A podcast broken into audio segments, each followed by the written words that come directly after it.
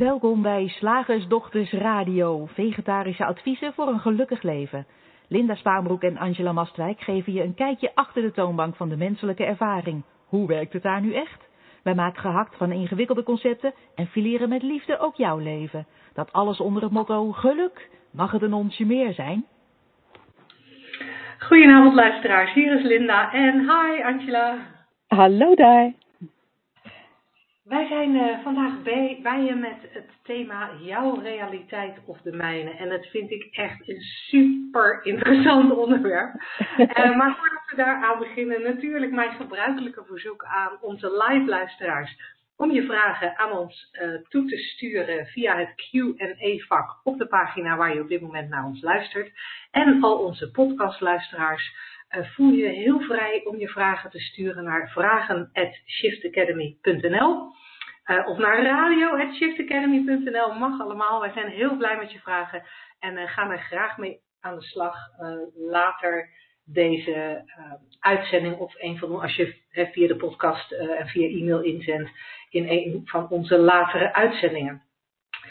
Maar vanavond dus jouw realiteit of de mijne. Nou wat doen we Angela? Nemen we de jouw of de mijne vanavond? Ja, of zullen we het leuk mixen? Een beetje de middenweg behandelen. Dat we er gewoon een lekker compromis van maken. Lekker polderen. Ja. Zoiets. DP polderen doen we vandaag. Nee, maar wat, wat, uh, wat het thema voor wat, wat ons betreft een beetje inhoudt, is uh, zoals we het ook op de website hebben beschreven, dat we in de gesprekken die we met elkaar hebben, um, we eigenlijk altijd over de wereld praten alsof het een vaststaand feit is. En misschien heb je dat gisteren ook weer uh, gemerkt. Gisteren, voor iedereen die live luistert, gisteren heeft het kabinet zijn, uh, uh, nou ja, zeg maar de formatie bekendgemaakt. Of hoe noemen ze dat precies? Ik weet niet eens precies hoe ze het noemen. Ik heb, er, ik heb er een groot deel van de dag naar geluisterd. In ieder geval, er was een regeerakkoord. Dat was het, met regeerakkoord. En uh, als je dan luistert naar de tv, bijvoorbeeld naar De Wereld Draait Door, wat ik deed, dan zitten daar een heleboel mensen te praten die um, ervan uitgaan dat, dat het volkomen duidelijk is wat dat uh, regeerakkoord inhoudt en wat daar de mitsen en de maren bij zijn en de plussen en de minnen. En, um, en we praten ook over gebeurtenissen alsof het absolute feiten zijn. En ja, we doen dan ons best, en Angela maakte daar net al een grapje over, om, om consensus te vinden tussen wat ik een feit vind en wat jij een feit vindt. En we discussiëren en overtuigen of maken ruzie om ervoor te zorgen dat die ander ook ziet wat wij zien. Dat hij de wereld ook ziet zoals wij het zien.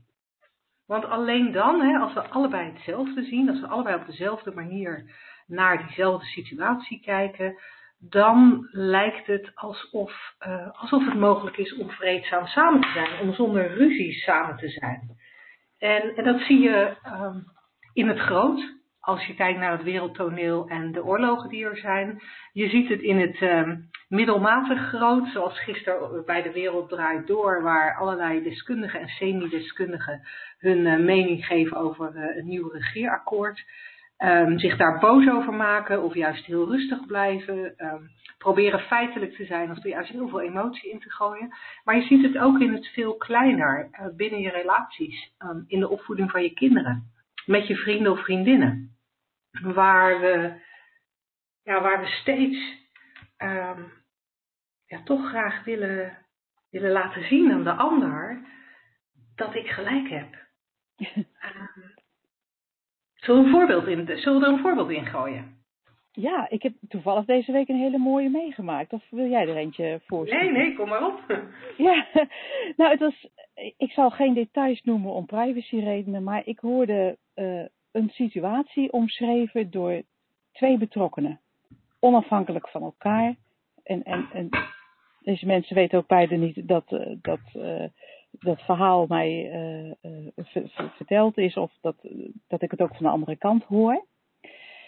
En het was fascinerend om te horen dat ik twee heel verschillende situaties beschreven kreeg, alsof het om twee heel verschillende dingen ging. Er ja. leken verschillende aanleidingen te zijn, er leken verschillende gevolgen te zijn, er leken heel verschillende dingen te zijn gebeurd. Verschillende schuldigen werden aange, aangewezen. En als je als je niet wist, als ik niet had geweten dat dit over schijnbaar één situatie ging, dan had ik, had ik het, het niet kunnen combineren. dan loopt het inderdaad wel heel erg uiteen. Ja, ja, het was echt ongelooflijk om, uh, om te horen welke conclusies er van beide kanten werden getrokken. Hoe, uh, hoe allebei de kanten uh, zich tekort gedaan voelden, of juist, hè, dat, dat, had heel veel aspecten het verhaal, tekort gedaan voelden in het ene aspect en zich superieur voelden in het andere aspect, in, in hun gelijk stonden, in, in, weer een, in, in weer een detail en zich, zich uh, gekwetst voelde in een andere, op een andere manier. Het leken twee totaal verschillende soaps. Twee totaal verschillende reality soaps te zijn. Ik zou ze echt niet gecombineerd hebben als ik niet wist dat het hier over dezelfde situatie ging. En ik vond het echt ongelooflijk om te zien hoe, hoe dat dus blijkbaar werkt. Want dit was zo'n extreem voorbeeld. Dat, dat iedereen zijn eigen gedachten gelooft, blijkbaar. Mm-hmm. En daarmee iets, iets volkomen anders meent te zien. Een volkomen andere realiteit. En, en het grappige is, Linda, toen ik uh, dus het, uh, eerst hoorde ik het een, de ene kant, daarna hoorde ik het andere verhaal. En in eerste instantie dacht ik, nou, dit staat zo 180 graden tegenover elkaar. En mijn, mijn, mijn conclusie was in eerste instantie, de waarheid zal wel ergens in het midden liggen. en toen, vervolgens had ik, een, had ik een lange autorit en kwam dat nog eens zo voorbij fietsen. En toen dacht ik, nee, de waarheid ligt helemaal niet in het midden. De waarheid bestaat gewoon niet buiten wat deze twee mensen in hun hoofd als de waarheid uh, uh, zien. En ik, ik dacht, ja, dit, dit lijkt ook een soort uh, um, vertaling letterlijk van het woord waarnemen. En je neemt iets voor waar aan wat, je, wat, wat, wat feitelijk niet waar is, maar uh, ja, een van de 7,5 miljard mogelijke perspectieven op een feitje. Ja, en wat, wat, en wat dan natuurlijk zo duidelijk is, zeker in dit verhaal, want dat gaat een prachtig voorbeeld, hoe we, hoe we, jij zei dat net al, hoe we allemaal ontzettend geloven in, in onze eigen waarheid van een bepaalde ja. omstandigheid.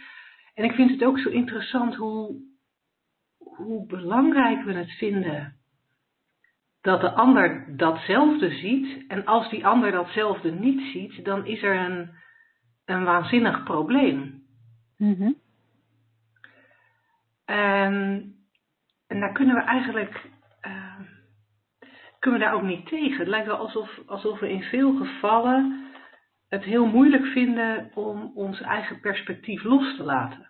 En als ja. ik zeg perspectief, dan maak ik het misschien een beetje, een beetje te eenvoudig. En misschien maak ik het ook een beetje te mainstream. Want als ik naar mezelf kijk, dan uh, heb ik eigenlijk altijd wel, ben ik empathisch genoeg geweest om het uh, perspectief van de ander te kunnen zien. En ik ben een uh, heel aantal jaren beleidsmedewerker geweest. En dat, ja, dat drong mij om, om, om een eenzelfde situatie vanuit verschillende perspectieven te beschrijven. Want ja, als de wethouder grijs wilde, dan, ja, dan moest ik naar grijs toeschrijven. En als een ander, eh, als vervolgens de gemeenteraad vond dat het toch zwart was in plaats van grijs, dan moest ik het beleid naar zwart schrijven. En dat deed ik dan braaf en daar kon ik ook prima argumenten voor verzinnen. Dus ik kon wel die verschillende perspectieven erin gooien. Maar wat ik, wat ik destijds niet zag, was het feit dat, dat er nog een laag extra in zit. Het is niet alleen maar een ander perspectief, het is ook.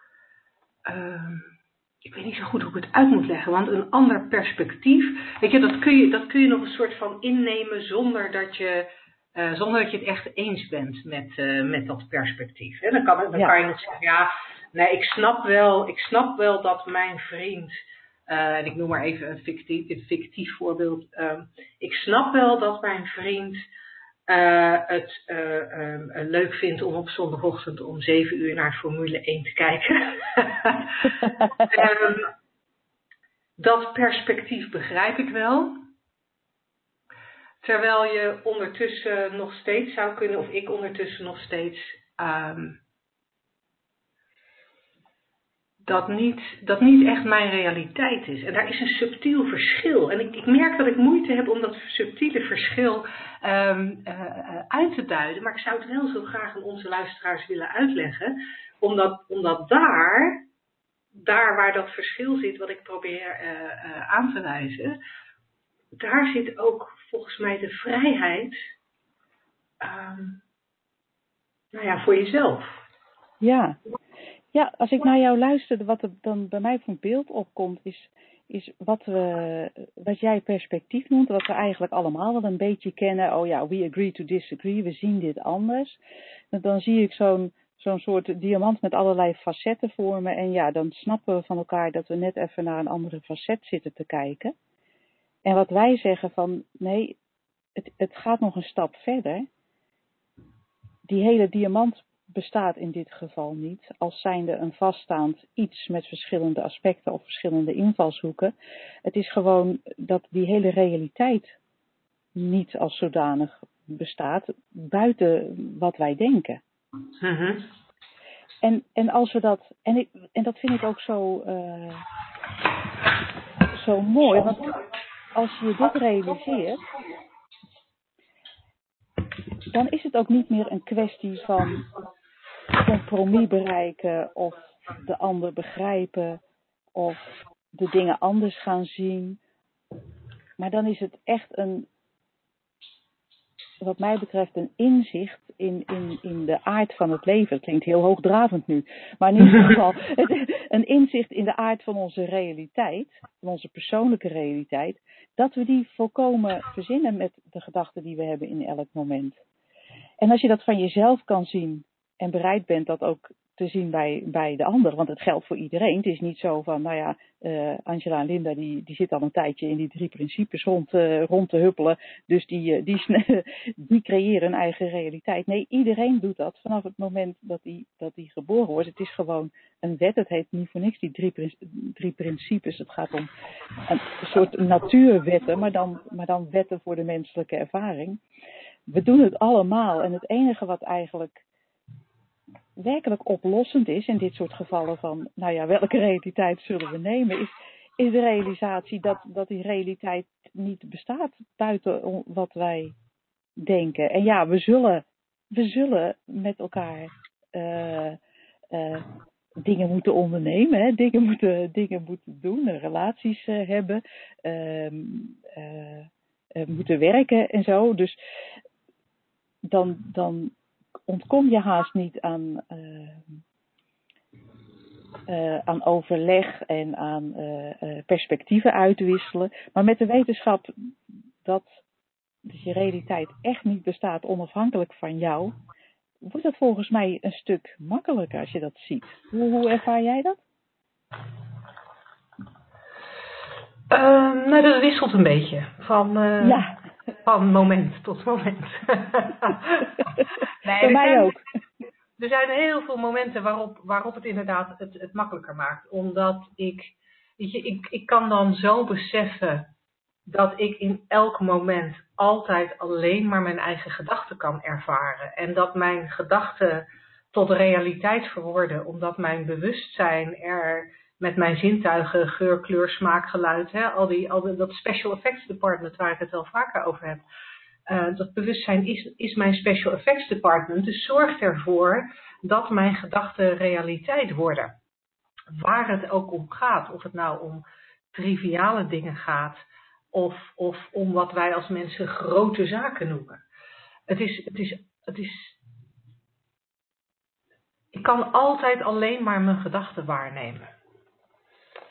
En, en, en, in veel gevallen ben ik me daar meer en meer bewust van. Uh, er zijn ook veel gevallen waarin ik me er niet bewust van ben. Maar doordat ik dit, dit ergens heb gezien, ergens weet, um, heeft het zijn effect in mijn leven. En, en ja, maak ik me over heel veel dingen niet meer druk. Uh, omdat ik zo makkelijk, zonder daarbij stil te staan, weet dat, uh, nou ja, dat ik alleen maar mijn eigen realiteit waarneem. Dus uh, ja, weet je, het is een beetje mijn feestje. Dus waar zou ik me druk over maken als iemand anders iets roept wat, wat, wat, wat zijn, zijn of haar feestje is. Maar er zijn natuurlijk ook voor mij momenten waarop die realiteit zo levensecht is en mijn gedachten zo met me aan de haal gaan. Uh, ja, dat ik ook 100% geloof dat ik gelijk heb. en dat het heel belangrijk is dat iemand anders. En meestal is het dan mijn vriend die daar, die daar de, de, de, zeg maar het slachtoffer van is. Hè. Die staat natuurlijk het dichtst bij, die zie ik het vaakste. Ja, dan is, het, beetje, dan is het mijn realiteit en, en, en die is natuurlijk wel waar. en, dan, en dan vind ik dat er iets, uh, dan vind ik dat er iets moet veranderen. En ik denk dat, dat, dat we dat allemaal houden, hoeveel inzicht we ook hebben over de drie principes. Ik ken ook een verhaal van, van Sidney Banks, hè, de grondlegger van de drie uh, principes. Die, um, ik hoorde een verhaal van, van een van mijn mentoren die hem, die, die Sidney Banks op een gegeven moment zou ontmoeten. En hij, ja, hij keek daar heel erg naar uit, want hij had al veel van de boeken van Sidney Banks uh, gelezen, veel van hem gehoord, had al geleerd van mensen die van Sidney Banks geleerd hadden. Dus hij was helemaal van, oh, dan ga ik de verlichte man hemzelf ontmoeten. En ze zouden gaan lunchen. En toen zaten ze te lunchen. En toen zat Sydney alleen maar te mopperen over het feit dat de rijen op het vliegveld zo, zo, zo lang waren. Niet wat je van een verlicht persoon zou verwachten. En, en mij werd het verhaal ooit eens verteld, omdat het zo'n mooi voorbeeld is van, van het feit dat je nog zo, nog zo helder kunt hebben en nog zo helder kunt zien hoe de wereld echt in elkaar zit of hoe wij onze realiteit scheppen. Maar dat, maar dat die drie principes zo sterk zijn, dat je er af en toe gewoon toch in meegaat. maar wetende, wetende, um, wetende dat dat het systeem is. Um, en, en als je dat één keer gezien hebt, dan, dan is het wel steeds makkelijker om er niet in meegetrokken te worden of om er minder last van te hebben of om er moeitelozer doorheen te laveren. En dat, vind, ik wel, een, dat vind ik wel een heel mooi effect van, uh, ja, van, het, van het zien dat, dat ik mijn realiteit echt helemaal zelf vormgeef en dat ieder ander om mij heen dat ook doet.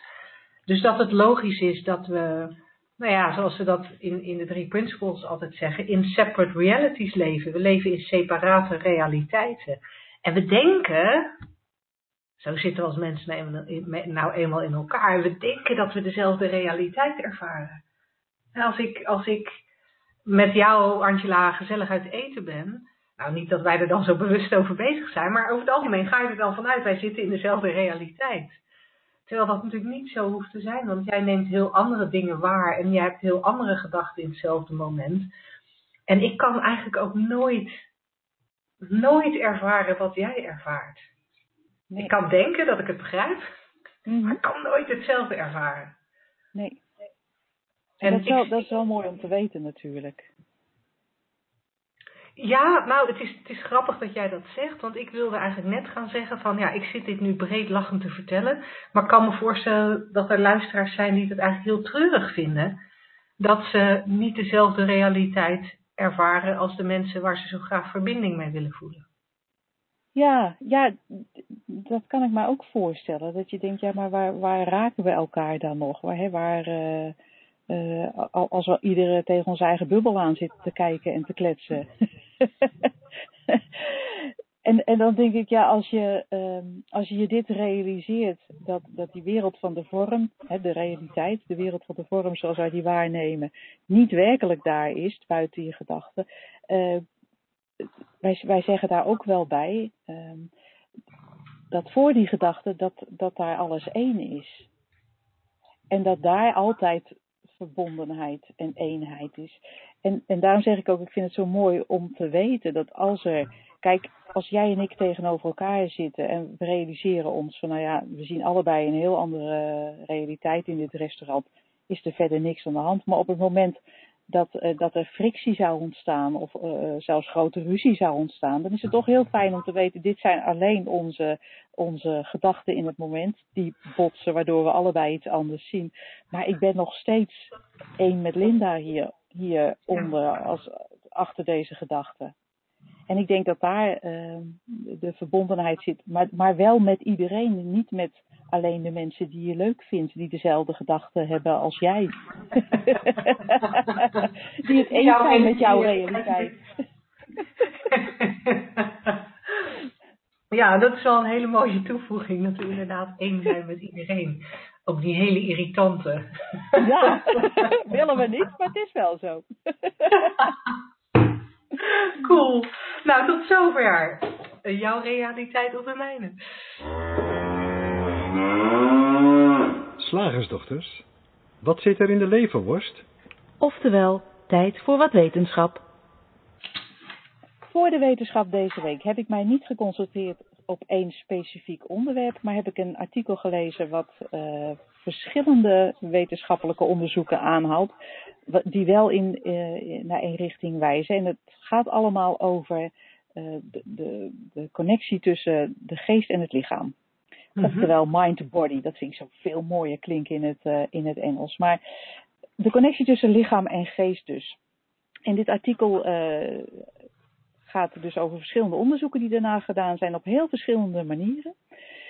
En het begint met te vertellen dat de zogenaamde reguliere uh, wetenschap, de reguliere geneeskunde ook, uh, dit eigenlijk een beetje verwerpt. Zo van, nou, dit, dit is niet waar. Het lichaam is een machine waar wij van alles aan kunnen vervangen en repareren. En de geest is, staat daar helemaal los van.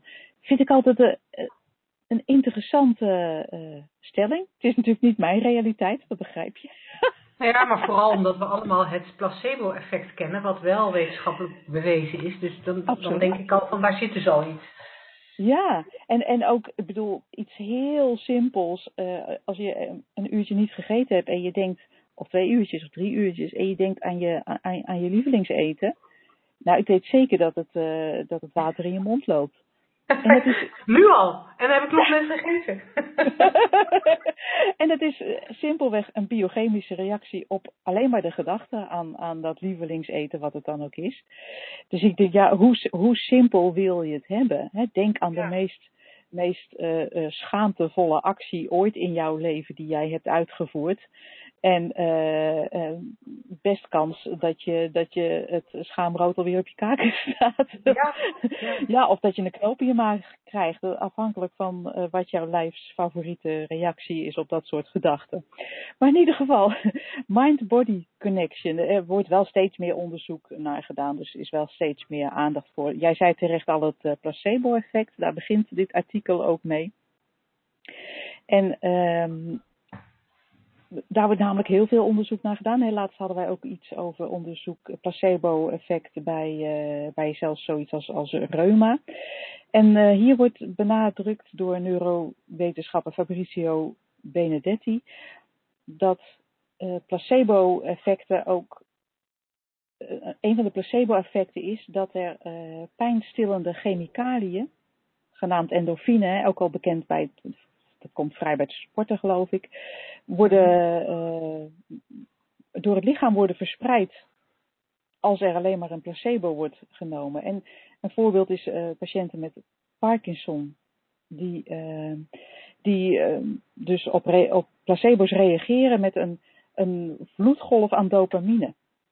En ook, heel interessant gezien mijn laatst recente reis naar naar India, waar heel veel mensen last hebben van hoogteziekte, in dat gedeelte omdat het uh, in de Himalaya's is, uh, dat uh, kunstzuurstof, nepzuurstof, die -hmm. aan iemand gegeven wordt die op hoogte zit, die, ehm, dat heeft invloed op neurotransmitters, op prostaglandine. Ja. En daarmee kan je van je hoogteziekte afkomen. terwijl, het dus, niks is. terwijl het niks is. Lachen, ja, ja, heel, uh, heel apart. Dus uh, er gebeurt dan zelfs iets met je, met je um, het heeft invloed op je bloedbaan. En uh, alleen maar door iets, iets normale lucht in te ademen, maar waarbij gezegd wordt het is zuurstof, kunnen de verschijnselen van hoogteziekte verdwijnen. En ja, dat placebo-effect is natuurlijk zo, zo wonderlijk, omdat het laat zien wat de kracht van onze geest is. Uh, de, de, biologische veranderingen die waargenomen kunnen worden nadat er een placebo is toegediend, die worden dus niet door uh, de placebo zelf getriggerd, die heeft er niets mee te maken. Nee. Maar het wordt door onze, onze geest getriggerd, bij onze, door onze perceptie en onze psychologische eh, respons eh, op deze nepbehandeling, laat ik het zo maar zeggen. En eh, een eh, boek wat genoemd wordt hier, wat ik zelf ook eh, jaren geleden al gelezen heb en ook de man Westerman bezocht, hij, dat is Bruce Lipton, The Biology of Belief. Die heeft heel veel onderzoek hiernaar eh, gedaan en die, en die, ja, die, zegt er moet nog veel dieper ingekeken worden, want het, het, het is voor alle ziektes die wij op dit moment kennen eh, van belang dat wij de kracht leren kennen van de geest. En ik geloof dat ik dat al eerder heb genoemd, maar hier wordt hij ook weer eh, beschreven eh, van de, de operaties die werden gedaan op de, Be- op de Baylor School of Medicine. Ehm, bij patiënten die ernstige pijn aan hun knie hadden.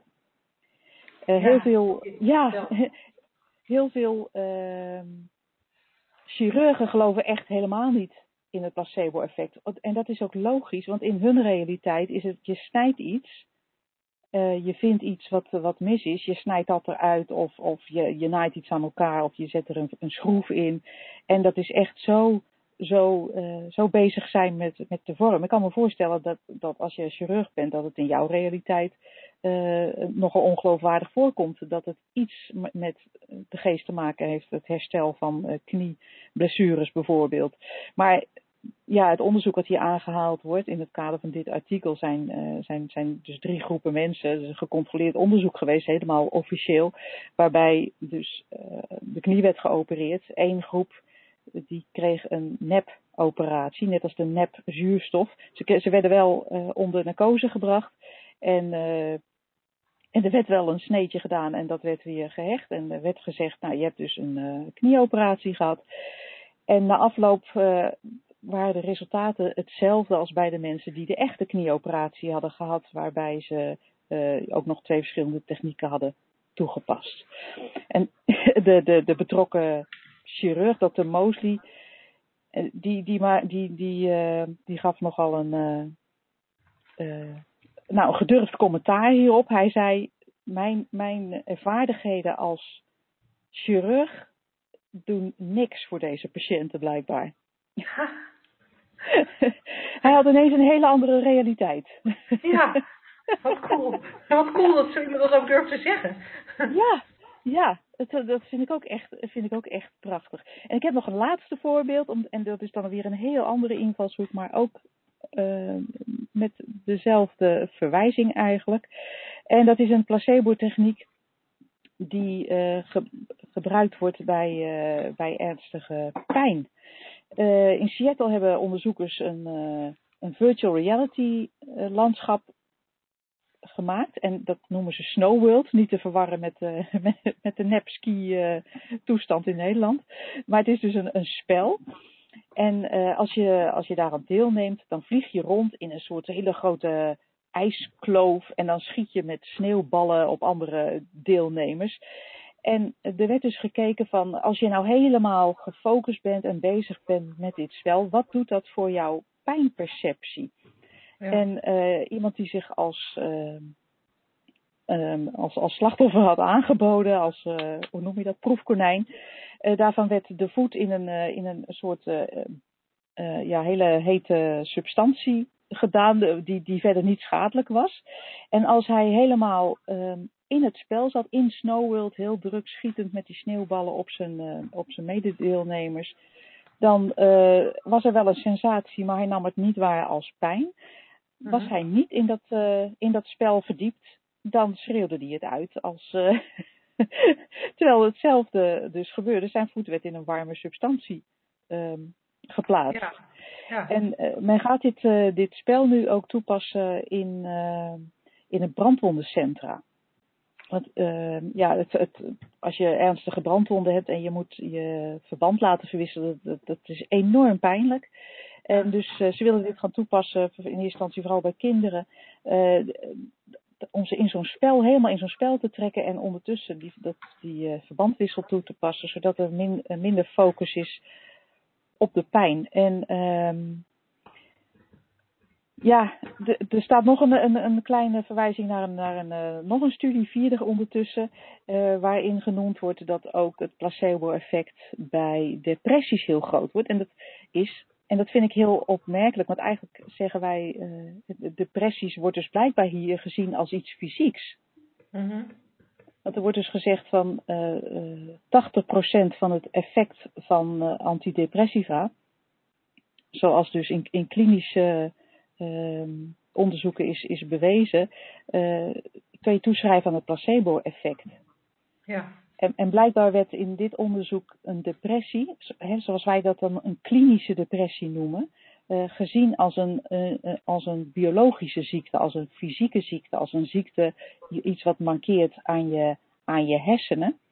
Ja, die, die stroming is er inderdaad. Dat, dat, Ja, hè? dat- ja, dat, dat het een chemische disbalans is en, en eh, die, die gewoon inderdaad in je hersenen zit, die lichamelijk zou zijn. Eh, dat is inderdaad een stroming die, die dat Ja. gelooft. Ja.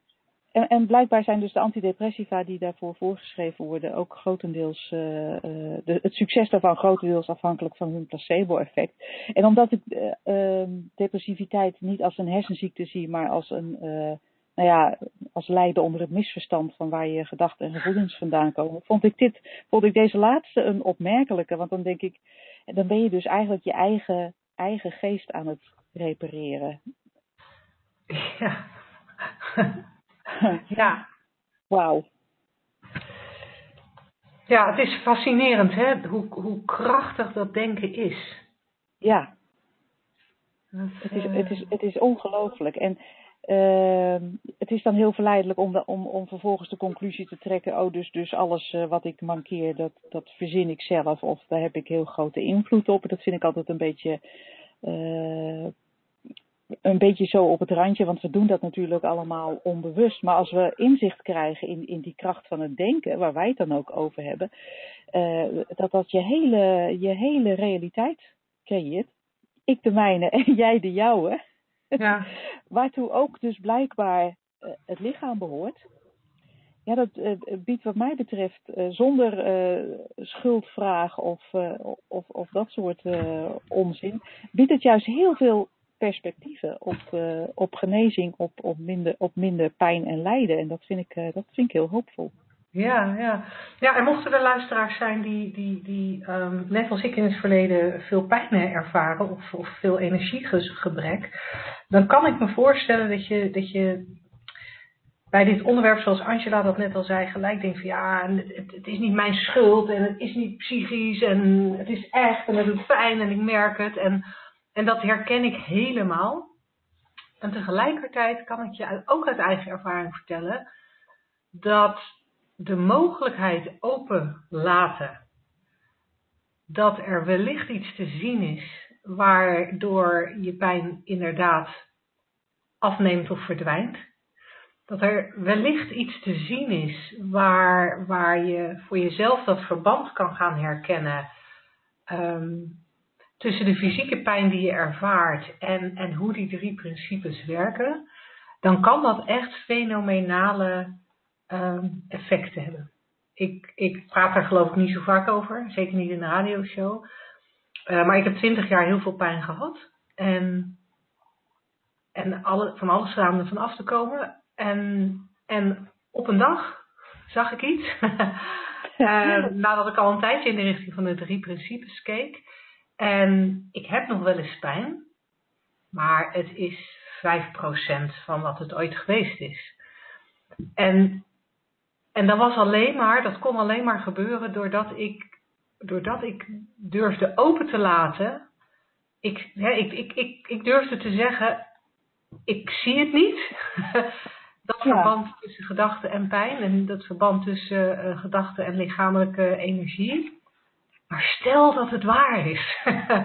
en dat was voor mij genoeg om op, een of ander, op enig moment eh, een, een, een, ineens een verandering bij mezelf te merken. En dat, dat eh, nou ja, dit even, dit even terzijde. Nou, ik, ja, ik vind het een hele, hele mooie aanvulling. Want ik, eh, eh, ik ben, ja, ik vind het rot voor je dat je twintig jaar pijn hebt gehad, echt. Maar ik vind het wel fijn dat je die ervaring hebt dat, dat, dat je dus ook een heel andere realiteit daarin nu hebt. Ja. Dat, is, dat kan een ongelooflijk eh, krachtig voorbeeld zijn. En, en het gaat ook weer terug aan, eh, naar het onderwerp van vandaag. Want ik heb in het begin, toen ik die drie principes ontdekte, dacht ik, oh, dat, oh, dat zou toch iedereen moeten weten. Hè? Dan, dan word je zo'n zo'n soort uh, messie, hoe noem je dat? Nog Ja. goed, nieuws brengen, goed nieuws brengen. Want je denkt, oh, die zou het zo helpen en die zou het zo helpen. Maar zo werkt het blijkbaar niet.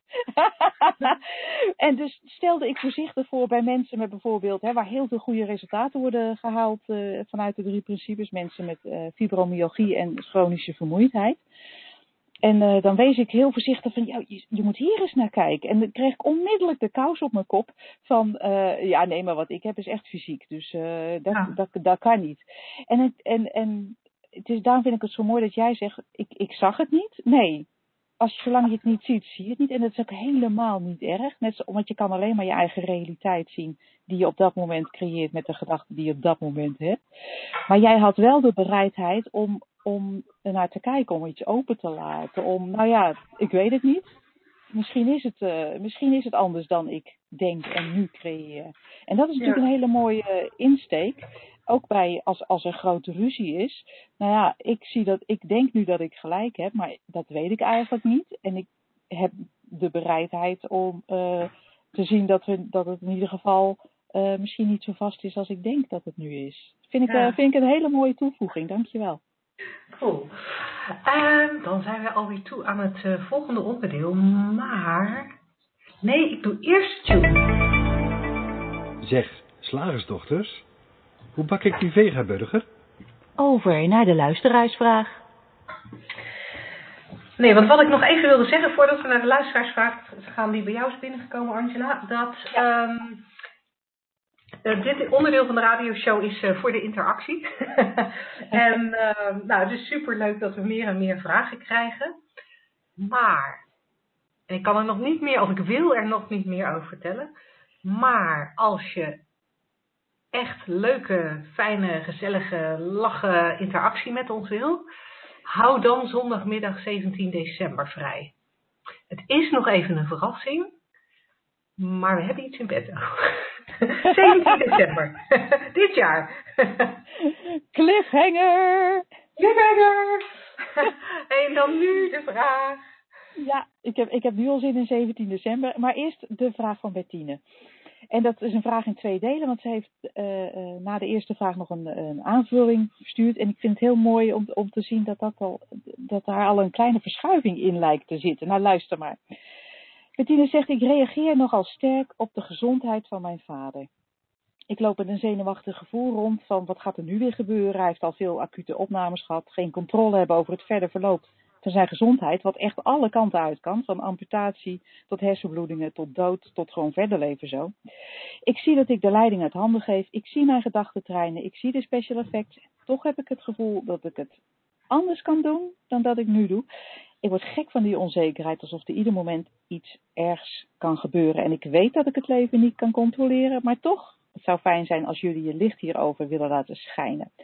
En dat was de eerste vraag. En de aanvullende vraag, is eraan gerelateerd. En, en daarin zegt Bettine, ik word me meer en meer bewust van mijn angstgevoel. En ik kom meer en meer tot de conclusie dat ik de hele dag op mijn hoede ben. Alsof er overal gevaar op de loer ligt. Alsof de wereld vol gevaren zit. Terwijl ik heel goed weet dat dat helemaal niet het geval is. Dus hoe krijg ik zo'n diepe overtuiging uit mijn systeem? Of is dat helemaal niet nodig?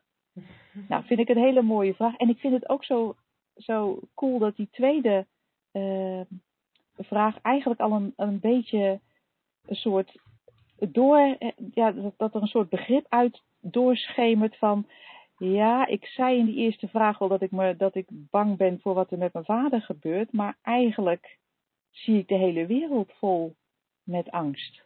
Ja. Door een angstbril. En dat vond ik al een soort hele coole kleine verschuiving. Oh, ik weet niet of je het hoort, maar... Ja, je gooit iets om. Zie je een kat van alles aan het omgooien. Oké. Okay. hij, loopt ook, hij loopt ook voor mijn scherm langs. Dus als je, als je gespin hoort, dan is dat uh, Maxi. Die echt vindt dat het nu tijd is om zijn vrouwtje eraan te helpen herinneren dat in zijn realiteit het etenstijd is. het etensrealiteit, vrouwtje. Ja. Uh, maar sorry, uh, terug, terug naar, naar de vraag. Um, ja, ja het is, die is... is die eerste zin die, die Wat ik er zo- wat ik er zo intrigeerde mooi mij. aan... Sorry. Jij Ja, eerst. geef me. De eerste zin intrigeerde mij, want die zei: Ik reageer nogal sterk op de gezondheid van mijn vader. En volgens Ja. mij ziet Bertine dat in het tweede gedeelte al dat ze niet reageert op de gezondheid van haar vader, maar op haar gedachten. En wat vind jij daar zo mooi aan? nou, ik, ik, ik wou inderdaad op hetzelfde wijzen, omdat mij hetzelfde opviel. En ehm, toevallig hadden we daar vanmiddag zelf, samen nog eventjes een app, eh, een, een app-conversatie over, wat een beetje over hetzelfde, eh, hetzelfde onderwerp gaat. Ja, Dat, dat Bettina in haar eerste vraag, of in haar eerste mail, eigenlijk heel erg haar gedachten en haar emoties ehm, ophangt aan, nou in dit geval de situatie met haar vader. En in haar tweede mail eh, blijkt al dat dat verband er niet per se is, omdat ze herkent dat ze, dat ze die angst de hele tijd heeft.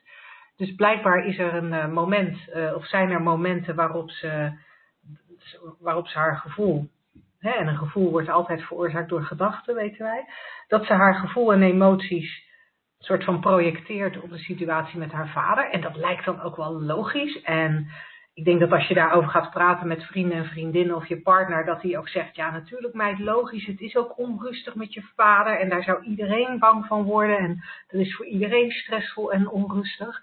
Dus daar zit een soort, daar lijkt een soort logica in te zitten.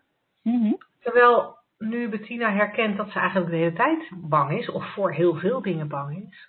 Of een soort, ik, ik, ik noem, dat, ik noem dat bij mezelf vaak een soort, een soort ik, ik had altijd een onderstroom van, van ja, angst die zich bij mij meer uh, uitte in stress, een soort onderstroom van stress.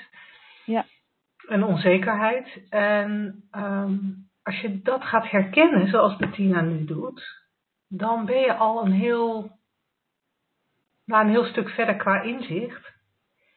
Um, omdat je dan al in ieder geval ziet van hé, hey, het, heeft, het heeft niks met daarbuiten te maken. het is echt Ja. iets van mijzelf. Ja. ja, dat is natuurlijk Eh, al een hele grote stap. Dat is een enorm grote stap. Want vaak denken we, en daar ging onze, onze app-conversatie vanmiddag over. We, we, we denken toch vaak, of we blijven toch snel um, een emotie die we ervaren koppelen aan iets in de buitenwereld. Um, ook als we gezien hebben dat, dat, uh, dat die twee eigenlijk niets met elkaar te maken hebben. Ja. Um, en vanmiddag constateerden wij van, ja, er zit, het is blijkbaar ook wel heel erg een gewoonte om, om een reden te zoeken voor je gevoel of je emotie. Anders dan, ha, ik heb een gedachte en mijn bewustzijn maakt er een feestje van. Ik, we, hebben, we, we, we willen toch alsmaar dat leggen bij iets buiten onszelf. Ja. Ja, we denken ook vaak dat, dat, dat we- want de buitenwereld lijken we te kunnen manipuleren. Hè? Van nee, maar als we het nou weer goed doen met die vader, hè, dan hebben we rust. Of als het nou maar goed gaat met die vader, hebben we rust. En daar zijn wij dan eh, mede verantwoordelijk voor of zo. Eh, Ja. En ja, dat. En als ik nou mezelf maar afleid, dan denk ik er minder aan en dan voel ik het ook minder en dan is het er dus minder en dan is het al minder erg. Eh, dus dan gaan, we wel, eh, dan gaan we wel aardig knutselen. Maar ja, dan blijft natuurlijk wel Bettina's tweede deel van haar vraag van hé, hey, ik heb blijkbaar een eh, belemmerende overtuiging. Ja. En hoe kom Moet ik daar daar nou vanaf? af? Ja, en, en moet, moet dat überhaupt? Ik, ik moet denken Ja, aan. is vroeg, vroeg zij dat ook of is dat jouw toevoeging? Nee, dat, dat voelt ook, of hoeft dat helemaal niet, dat ik van die overtuiging af moet dat de wereld gevaarlijk is. En eh, nou, als, als Bettina, die eh, heeft al gemeld dat ze niet live kan luisteren op de woensdagavond, maar dat ze de podcast luistert. Dus Bettina, voor jou, eh, via de podcast. Ehm Sydney Banks die zei al tijd van als mensen alleen maar konden zien dat ze niet bang hoefden te zijn voor hun ervaring. Dat je dus niet bang hoeft te zijn voor je ervaring van angst. Dat zou al zoveel schelen. En, en eh, waarschijnlijk helpt eh, eh, het inzicht dat, dat je angst niks met de buitenwereld te maken heeft al. En volgens ons ga je dat al een klein beetje zien. En dan is er nog, nog die angst eh, van, ja, moet je van die overtuiging af dat de, dat de buitenwereld uh, eng is. Nou ja, als je goed hebt geluisterd naar het eerste gedeelte, is, is die buitenwereld, die, die wij de realiteit noemen, of de wereld van de vorm, niet zo vast als dat wij denken. Sterker nog, die is er niet buiten ons denken. Dus het enige waar we bang voor kunnen zijn, is ons eigen denken. Ja. Dus we, we, we, tekenen, en ik herken het heel erg, Bettine, want ik had, zoals Linda altijd ook een onderstroom van onzekerheid en stress had, had ik hem ook van angst. Um, dat, je, dat je denkt van, oh, dan gaat, als, als het maar goed gaat allemaal. En dan had ik ook al ingevuld hoe dat goed eruit zag. Uh, alsof ik dat kon uh, bedenken wat goed was voor mij en de rest van de wereld. Dat is ook een, nog een leuk aspect. Maar, uh, maar wetende dat je alleen maar in elk moment je gedachten kan beleven. En niet een buitenwereld. Ja, dat maakt voor mij, dat geeft, dat heeft ervoor gezorgd dat, dat die angst gewoon eigenlijk niet meer zo vaak hier voor de deur staat. En als die er wel eens voor de deur staat, ben ik er niet bang voor. Maar ik ga hem ook geen koffie met koekjes serveren. Want ja, ik vind het geen gezellige gast. De angst. Jou, ik hoor jouw kat. gezellig, uh, gezellig meemouwen. Ja, ik, hij, ik heeft, vind, uh... hij heeft het moeilijk. Ja. Ja. Dus je hoeft, nee, je hoeft niks te doen, want het is in principe niet een uh, kijk, ja, het is wel een overtuiging. En een overtuiging is een gedachte die je gewoon heel vaak gedacht en heel vaak geloofd hebt. Zo zie ik dat. Dus het is nooit meer dan een gedachte. En je kan alleen maar nu voelen. Je kan niet angst voelen in het verleden. Want als je dat terug gaat halen, voel je het nu. Je kan niet angst voelen of op een moment in de toekomst. Want als je dat voor gaat stellen, stel je dat nu voor. Je kan alleen nu iets beleven, iets ervaren. Een realiteit creëren. Je kan alleen nu dus die angst ervaren. En wetende wat dat is, een gedachte in het moment, hoef je ook daar niet bang voor te zijn. En dat moet je mij niet op mijn woord voor geloven. Zo van, nou, Bettina, weet je, wees er maar niet bang voor. Dat helpt niet. Dat helpt niet. Waar het om gaat is als je deze kant opkijkt, en dat doe je, want je luistert naar onze podcast. um, dan, dan wordt dit vanzelf duidelijker op een manier die voor jou uh, heel passend is. Die voor jou oplossend is en die voor jou uh, ja, ik zou bijna zeggen, transformerend is. Dat kan haast niet anders. Ja, en, en mocht je daar echt dieper in willen duiken, dan is onze Pippi Driedaagse echt, uh, ja, echt een ideale manier om, uh, om, om meer inzicht te vergaren, dieper in dat inzicht te, te zakken en, uh, ja, en daardoor ook vrijer in het leven te komen staan. Ja. Dus dat zou altijd nog een optie zijn. Nou, dat lijkt mij nou heel leuk. Dat we dat in drie dagen. En drie dagen is ook, is ook een hele mooie periode. Dat het echt een beetje, beetje in kan dalen. Als je de hele dag hier zo een beetje uh, naar ons uh, luistert. En, en, en in, in een ontspannen omgeving. Dan uh, ja, kan het haast niet anders. Of dat je voor jezelf toch een, een, een dat er een scheurtje ontstaat in, in, in dit hele idee. Ja. Bettine? Gewoon komen, leuk. Woensdag, gehaktdag. Zeg slagersdochters, welk concept gaat er vandaag door de molen?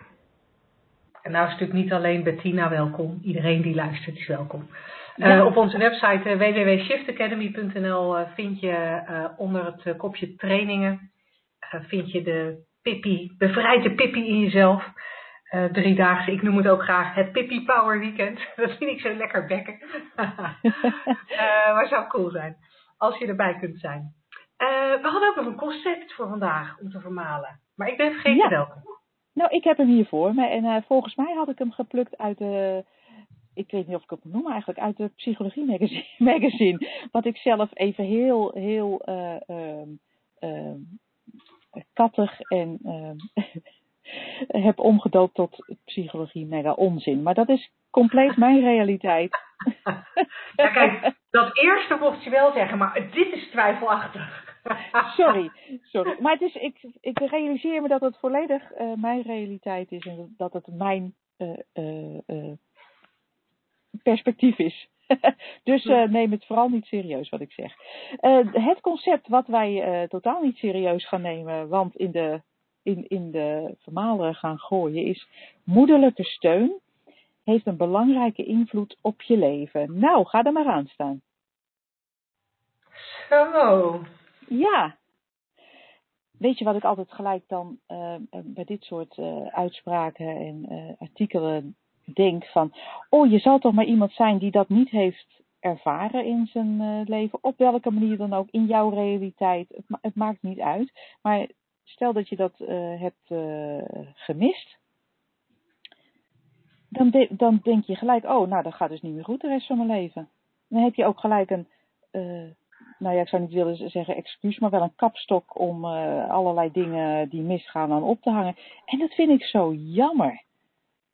Want... Ja, toevallig, toevallig ken ik ook nog een paar mensen die die, die, die kapstok inderdaad hebben. Oh. Ja.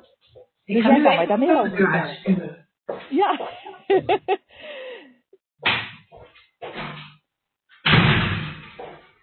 Sorry, maar er zijn grenzen aan hoeveelheid gemiauw die wij in één uitzending willen. dat klonk alsof je, alsof je echt buitengesloten bent. Ja, ja, ja. Met, Geen uh, moederlijke steun. Geen moederlijke steun, nee. Dus jij kent mensen die dat als kapstok gebruiken? Ja, ja, voor wie het een kapstok is, gebruiken klinkt zo, um, ja, klinkt zo alsof je het expres doet.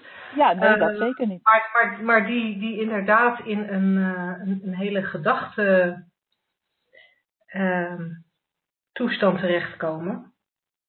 En als ik heel eerlijk ben, zit ik me nu ineens te bedenken. Ik heb ooit jaren terug uh, therapie gehad. En daar was ook de conclusie van de therapeut, en daar was ik het helemaal mee eens, dat mijn gebrek aan emotionele warmte en steun van mijn ouders um, de reden was van de psychische problemen die ik toen ervaarde. Ja. Het grappige is, toen ik in de richting van de drie principes ging kijken, verdween, verdween dat gevoel, verdwenen die gedachten. Ik heb er nooit bewust aan gewerkt. Ik ging niet in de richting van de drie principes kijken, omdat ik dacht, goh, goh ik moet toch eens eventjes af van mijn, um, uh, van, van mijn gedachten over uh, gebrek aan moederlijke steun. Um, maar het was er gewoon niet meer. Dat was grappig. Um, maar het andere wat ik me ook realiseer, is dat ik, doordat ik altijd mijn eigen realiteit creëer, daar is die weer. En dat ook deed toen ik 3, 4, 5, 15 was. Ik altijd de wereld om mij heen alleen maar heb ervaren via mijn gedachten. En, en dat wat ik ervaarde, aan gebrek of aan aanwezig, of hoe we het dan ook noemden, dat ik dat zelf creëerde. En als ik het zelf heb gecreëerd, toen in het verleden, ja, dan, dan, dan is het dus niet het gebrek aan moederlijke steun waardoor ik nu in de, pro, in de psychische problemen zit, of in wat voor problemen dan ook. Maar dan is het het feit dat ik die creatie nog steeds met me meedraag. Dat ik alles wat ik toen geloofde nog steeds geloof. Dat ik gedachtepatronen die ik toen heb gevormd nog steeds um, op, die, op die manier vorm en op die manier geloof. Dus dat is dan volgens mij het ja. probleem. Als ik naar jou luister, denk ik, je kan dus ook, uh, jij hebt je, je verleden veranderd hiermee. Ja. Ja, niet expres hoor. Niet expres. Nee. Nee, het, maar het, het gebeurde gewoon dat je, dat je ook in het, uh, in het verleden een andere realiteit kreeg. Heel bijzonder ja. vind ik dat. Maar dat, ja. is wel, uh, dat is natuurlijk wel wat mogelijk is als je hier inzicht in krijgt. En ik vind het ook mooi dat jij noemt dat je er niet aan gewerkt hebt. Dat gewoon op een gegeven moment de realisatie was, hé, hey, dat heb ik ook uh, in, op dat moment zelf gecreëerd. En als ik het nu nog voel, creëer ik het opnieuw, maar dan in dit moment als ik die gedachten nog steeds geloof en serieus neem. En, uh, ja. en dat is natuurlijk, we noemen het hier, jij noemt het hier eventjes in, de, in onze laatste uh, vijf minuten conceptvermalen, maar ik denk dat we hier nog drie uitzendingen mee kunnen vullen eigenlijk. want ja. ja, want hoeveel, hoe vaak geloven we niet dat, dat iets wat ons vroeger is overkomen nu nog hele grote invloed heeft of ervoor heeft gezorgd dat we uh, voor goed, dat er voorgoed iets mis met ons is. Ehm, ja, en, en, en hoezeer is het niet dat we het feit dat we ons nu anders voelen dan we graag zouden willen. Mhm. En meestal is dat dan, ik voel me slecht of ik heb geen contact met mijn emoties of uh, ik heb stress of nou ja, wat het dan ook is, uh, wat je nu voelt en wat je niet wil voelen, uh, dat we daar een, daar willen we graag een reden voor. Ja. Anders dan, ach lieverd, je hebt op dit moment gewoon crappy thinking. Dan gaat het wel weer over. We, we, willen, we willen iets buiten onszelf waar we het aan toe kunnen schrijven. En uh, ja, en, en als je lang genoeg nadenkt over waar je een naar gevoel van dit moment aan toe kan schrijven, uh, dan vind je iets. Maar trouwens, ik zeg, als je er lang genoeg over nadenkt, als je er heel kort over nadenkt, dan vind je ook iets. Weet je, het weer is slecht. Mijn moeder heeft uh, weer gebeld met een zeurverhaal. Het kan van alles zijn. Um, maar daar zit het grote misverstand. het is ja. niet iets in de buitenwereld dat jou een gevoel geeft. Nu niet, toen niet, nooit niet. Nee. Nee, er kan niks bij jou naar binnen kruipen. Want als dat zo was, dan zouden Linda en ik echt morgen bij je aanbellen. Want dan gingen we heel Nederland door om jou uh, een vrolijk gevoel te bezorgen en, uh, en, en ontspanning. Maar zo werkt het nou helemaal niet. We kunnen dat alleen van binnen naar buiten creëren. Dus moederlijke steun kan ook al niks aan ons bijdragen. Of, of, en het gebrek ervan kan ook al niks van ons afnemen. En is misschien ook best een geruststelling voor de luisterende moeders die niet overtuigd zijn van hun, van hun moederschap. Dat ze het allemaal wel goed doen. Maar, maar, waarom, maar waarom, toch nog even, we hebben nog drie minuten. Waar, toch nog ja. even, waar, waarom is het, waarom voelt het dan alsof het, als, alsof het daardoor komt? Waardoor voelt het dan alsof enerzijds je als moeder je kind totaal kan verpesten?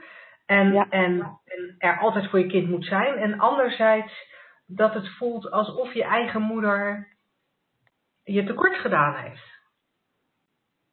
Ja, blijkbaar hebben wij heel veel gedachten, constructies rondom moederschap en uh, rondom wat ouderschap inhoudt. Uh, als je ouder bent of als je een ouder hebt. Nou, die hebben, we allemaal of minimaal gehad blijkbaar hebben we daar heel veel uh, ja, concepten omheen, hoe, hoe het eruit moet zien, wat het betekent, wat het in moet houden, wat, wat, wat de goede manier is, wat de slechte manier is. En, en natuurlijk, ik, ik kan hem ook niet zien op, um, als ik het ga hebben over bijvoorbeeld kindermishandeling of misbruik, dan zie ik hem ook niet. Dan denk ik, nou, ik kan op geen enkele manier bedenken waarop dat uh, neutraal zou zijn.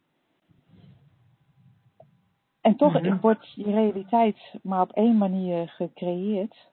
En van binnen naar buiten in elk moment. En dat het zo echt lijkt, komt, komt gewoon omdat we dat zo, uh, omdat we dat zijn, geloven, zijn gaan geloven met z'n allen. Of op dit moment zo geloven. Dat we het met de hele maatschappij geloven. Of misschien wel met de hele mensheid geloven. Ja, ja. Ja, en omdat, omdat die drie principes ook wel zo goed werken dat ze ja, die illusie in stand houden. Nou, ik denk dat dat een belangrijk aspect is. Wat jij nu zegt. Want het is natuurlijk, wij hebben het al over uh, hè, dat de realiteit bestaat niet buiten je gedachten. En dat is, nou ja, daar moet je zelf een inzicht in krijgen. Wil je dat echt, echt zien? Want als, als intellectuele oefening lukt die niet. mm-hmm. Dan wordt die niet duidelijk. Want het systeem is inderdaad, is een belangrijke nuancering, ongelooflijk ingenieus. Moet je ook, ook met het placebo-effect waar we het over hadden. Ja. Je gelooft wat en, en blijkbaar wordt je knie beter, terwijl er echt uh, uh, iets, iets technisch mee defect was. Uh, ongelooflijk ja. echt. Ja, ja. Nou, dan, daar houden we het daarbij. De kracht ja. van de drie principes. hey, dankjewel weer voor het fijne gesprek. Jij ook. Dankjewel Dankjewel ook luisteraars uh, voor je aanwezigheid of live of na de hand tijdens de podcast.